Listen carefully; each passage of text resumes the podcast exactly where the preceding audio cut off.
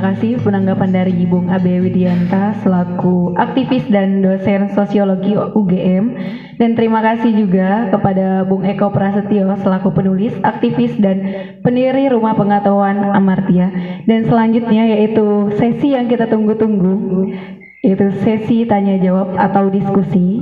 Kita akan membagi dua sesi ya. Yang pertama, sesi pertama saya akan membuka yaitu dua pertanyaan. Ada yang ingin bertanya? Apakah ada yang ingin bertanya?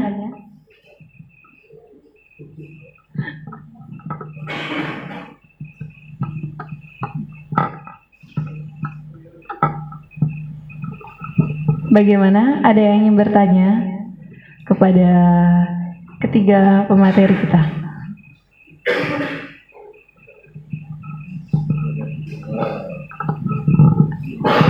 Ada yang ingin bertanya? Mbaknya? Enggak? Atau masnya? Oh lagi ditulis, oke ditunggu. Atau masih yang di belakang? Boleh? Mau bertanya mas?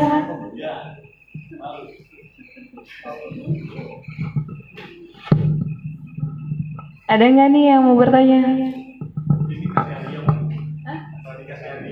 Kalau dikasih hadiah. Ada hadiahnya snack ya.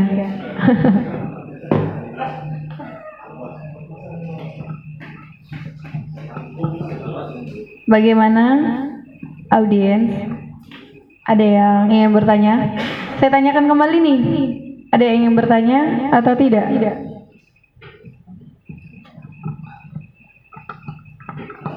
Ya, dipersilahkan, Masnya. Monggo uh, berdiri, perkenalan dari mana dan silakan pertanyaannya apa? Apa?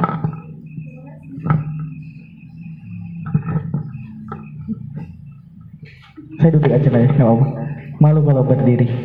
Baik, uh, Assalamualaikum warahmatullahi wabarakatuh. Baik, perkenalkan nama saya Rido dari UMY, dari tepatnya yang biasa Pak Eko ngisi itu di FAI, ya, dari FAI. Uh, gini Pak, saya melihat belakangan ini memang Indonesia hari ini mengalami kekacauan. Baik itu Omnibus Law, kemudian hari ini kita lihat teman-teman uh, di Jawa Timur yang sedang mogok makan gitu. Kemudian kemarin juga ada aksi gitu kan, aksi di UMI melalui UMI bergerak um, apa menolak Ganjar dan Anies gitu. Nah, saya saya nggak tahu pemikiran pemerintah hari ini sebenarnya pro ke siapa gitu. Apa sih pemikiran pemerintah sekarang ini gitu? Nah, yang saya ingin tanyakin itu menurut mungkin pembahas dua ini gitu. Sebenarnya negara kita ini atau pemerintahnya itu pemikirannya ke mana gitu, gitu. Arah pemikirannya itu ke mana? Kok semakin lama saya melihat negara ini semakin kacau sekali gitu. Apakah kalau saya pernah kemarin uh, seminar ada satu pertanyaan, apakah negara Indonesia ini mungkin hancur bubar gitu. Nah itu mungkin itu aja gitu. Terima kasih. Saya akhiri. Assalamualaikum warahmatullahi wabarakatuh.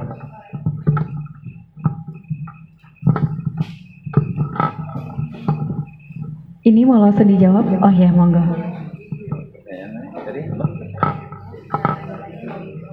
Oh ya. Baik, eh, terima kasih atas eh, responnya. Saya kira pertanyaan ini harus ditujukan ke pemerintah. Saya juga nggak ngerti karena kata bolanya pemikiran pemerintah, pikirannya apa saya juga nggak ngerti. Tetapi kira-kira begini, Bu. Ada sebuah uh, sebuah perjalanan zaman di mana uh, Foucault selalu mengatakan ada namanya tokoh namanya sosiolog di Prancis namanya Michel Foucault. Uh, pemerintah ini isinya memang orang-orang, tetapi sesungguhnya orang itu itu hanyalah salah satu entitas yang di, menjadi sirkuit dari kekuasaan, kira-kira gitu. Jadi tubuh kita ini itu bekerja, bertindak, berpikir dan berperilaku bahkan setiap hari-hari itu namanya diskursus, diskurs namanya. Itu dilakukan atas sesuatu yang struktur yang memerintah. Bernama apa pun namanya, aturan dan segala macamnya, itu bahkan tanpa dirinya menyadari. Pokoknya itu berjalan sebagai sebuah keharusan begitu aja. Oke ya, bisa dipahami ya. Itu yang disebut sebagai sebuah ketidakterhindaran dari bagaimana kita sebagai subjek itu hanya sirkuit dari kekuasaan yang kita dilaluinya. Dan kekuasaan itu tidak kita bisa miliki. Bersamaan itu pula maka government ini tengah menjadi semacam governmentality dari sebuah kekuasaan geopolitik global yang merepresentasikan kalau tadi disebut oleh Bung Alam itu sebagai neoliberalisme. Tapi pertarungan atas konsep neolib itu panjang. Tapi saya kira-kira sebutannya itulah yang disebut sebagai governmentality neoliberalism intinya neolib ini adalah kata yang mungkin lebih mudah untuk kita cermati adalah sebuah rezim e, fundamentalis tetapi fundamentalisnya adalah pasar. Segala sesuatu itu bisa diperdagangkan bisa diuangkan. Tadi bahkan termasuk Tuhan tadi dijadikan untuk jualan gitu. Bahkan untuk mendengarkan e, sabda Tuhan saja begitu mahalnya dan segala macamnya Nah itu semuanya seluruh dimensi hidup kita itu kan ada dimensi sosial, ada dimensi politik, ada dimensi hukum, ada dimensi kultural itu semua dikomodifikasikan. Maka sebuah rezim besar yang sesungguhnya akarnya itu di tahun 45-an sejak peristiwa kebangkitan banyak negara di dunia terjajah, negara-negara merdeka muncul namanya Bretton Institution nanti bisa dilacak ke sana. Nah hari ini itu sesungguhnya peristiwa yang juga tidak terpisahkan dari peristiwa 50 tahun lalu itu. 50 tahun ya mas? Nah proses itu yang sesungguhnya maka teman-teman kita sesungguhnya walaupun sudah berganti generasi-generasi termasuk usia saya ini juga mau 50 mas Eko. ini sebetulnya kita belum beranjak jauh kita belum berubah dari iklim dan cuaca politik ekonomi yang sama. Bisa dibayangkan hanya tingkatan kedalamannya itu hari ini itu adalah yang ter kira-kira di ujung lah paling ujung lah termaju kira-kira gitu. Tapi sesungguhnya bangunan akarnya pondasinya itu diletakkan di tahun 50 tahun lalu. Nah, kalau teman-teman sudah paham itu maka apa yang dilakukan Jokowi kemarin dipilih oleh rakyat untuk dan segala macamnya seluruh glorifikasi atas bagaimana hebatnya wakil kita yang kita pilih sebagai orang yang layak untuk duduk sebagai wong cilik yang mewakili wong cilik buahnya ini akan bisa bisa memberikan kontribusi negara ini bisa berubah. Nah itu namanya mesianistik karena cara pikirnya menjadi sangat individual kan? Mikir sekian banyak orang kok individual? Artinya Jokowi dipilih itu seolah-olah sebagai orang yang akan bisa menyelamatkan. Memang nabi. Jadi itu yang maka mes mesiah. Dia diposisikan sebagai mesianistik itu adalah kepercayaan bahwa dia seperti mesaya penyelamat. Nggak bisa karena Jokowi ini bahkan ketika diambil oleh partai PDIP ini kan temu, anak anak temon ini. Bukan organ partai. Anak, anak tiri, Mas. Ketika bahkan menjadi pun ternyata disingkang-singkang oleh partai partainya yang mengusungnya toh. Nah, teman-teman tahu itu. Tapi hari ini begitu solidnya dia didukung bahkan oleh kaum oposisi, partai oposisi. Dan itu tadi sudah kacau balau lah ini trias politikanya nggak berjalan kayak begini terus gimana? Nah, tunggang langgang maka kemudian hukumnya sih kan ditunggang langgangkan gitu. Nah saya kira teman-teman sebuah peristiwa yang kadang-kadang mungkin di luar nalar kita. Kita sudah kehabisan akal untuk memikirkannya. Nah itu yang kemungkinan bisa juga menjadi inspirasi bagi teman-teman untuk mendalami lagi proses-proses sebetulnya apa sih. Tapi pikiran sederhana itu tadi penting sekali. Sesungguhnya apa sih sampai jengkel ya? Gebrak-gebrak misu. Pemerintah pikirannya di mana? Miso-miso dulu nggak apa-apa. Nah, habis itu dilacak jadi ke mana? Tanya temen, tanya apa? punya alat bernama Android Anda, punya perpustakaan, punya saya kira proses petualangan itu yang mengasihkan. Ini adalah soal bagaimana kita menjawab rasa ingin tahu kita itu dengan passion. Nanti lama-lama saya kira sesungguhnya maka praktik aktivis itu saya sepakat sekali memang itu praktik sehari-hari kita mestinya. Dari nafas kita aja sudah pemberontakan tuh nafas. Nafas pemberontak itu. Rasa ingin tahu akal budi kita yang memang tidak mau untuk kemudian berada dalam situasi yang membuat kita nggak nyaman, itu sesungguhnya otentisitas dari bagaimana kita berpengetahuan dan saya kira proses refleksi akan jalan dengan sendirinya dan seluruh pengetahuan itu akan menggerakkan praktek hidup kita. Saya kira itu yang nanti kita akan bersama-sama. Saya kira memang kita tengah meniti. Kalau bagi intelektual tentu ini harus dijelaskan. Fenomena apa sih pemerintah hari ini eh, kok seperti ini? Nah, saya bisa menjelaskan dalam lingkup yang agak agak makro tadi, tetapi apa yang sesungguhnya berada di pikiran mereka. Sesungguhnya ini adalah snowball snowball yang sudah menggelinding dan mau tidak mau mereka harus sudah terlanjur berada di dalamnya dan harus memutuskan. Sementara harus diakui ketika sudah seperti itu, ada sebuah hukum besi ekonomi politik yang sudah nggak bisa membuat dia keluar dari mencabut diri untuk bahkan keluar dari apa yang dia janjikan malu pasti malu lah kadung semua akhirnya yang terdekat yang bisa diambil siapa? Nah, lawan politiknya. Agar seluruh fantasi dia ini nanti berjalan ibu kota pindah infrastruktur fisik ya, semua jalan sudah. Resikonya dipisui-pisui oleh pemilihnya konstituennya oposisinya yang dirangkul sekalian. Jadikan satu lah sebetulnya ini berapa partai sih? Akhirnya hanya jadi satu partai. Apa bedanya dengan Cina jangan jangan ada fantasi juga. Bahwa memang demokrasi itu enggak kompatibel bagi sebuah investasi yang cepat. Kuasi komando yang diinginkan. Ini kan praktik yang sesungguhnya mau demokrasi tapi nggak mau tau mengatakannya. Kalau demokrasi itu pasti mana ada sebuah undang-undang sebesar itu mau merangkum 79 undang-undang? Kok bisa bisanya meminta dalam satu semester selesai. Nah, demokrasi macam apa itu? Ini ini sebetulnya sudah ada banyak kontradiksi interminis, ada kontradiksi, ada paradoks, ada hal yang bertentangan di dalam atau bahkan keluar dari mulutnya sendiri. Ini peristiwa sudah sesungguhnya kalau saya boleh menyebut maka ini sudah di proses senjakala bahwa ini pemerintahan yang akan mulai melesakkan soal sebuah krisis besar dan dia akan akan mendapatkan uh, ininya sendiri. Saya kira ada proses yang nanti akan ada titik balik, ada serangan balik, ada kebakaran balik bagi dirinya sendiri karena krisis yang menciptakan diri, dia sendiri.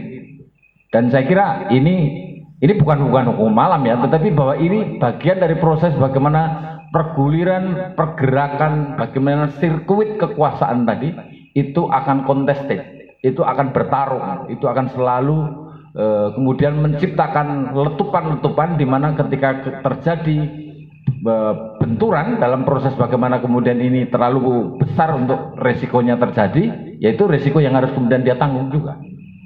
Nah proses ini yang artinya memang tidak dihitung. Bagaimana ongkos demokrasi yang kemudian dia patahkan itu, ongkos sekian banyak nanti resources yang lain, bahkan manusia di dalamnya. Ini yang sebetulnya hampir mau dikatakan sesungguhnya kita tengah berada di ujung tanduk dari bagaimana demokrasi yang sekian uh, dua dekade ini sudah diperjuangkan sesungguhnya tengah berada pada titik nadir yang yang paling agak uh, krusial dan ini sangat menentukan.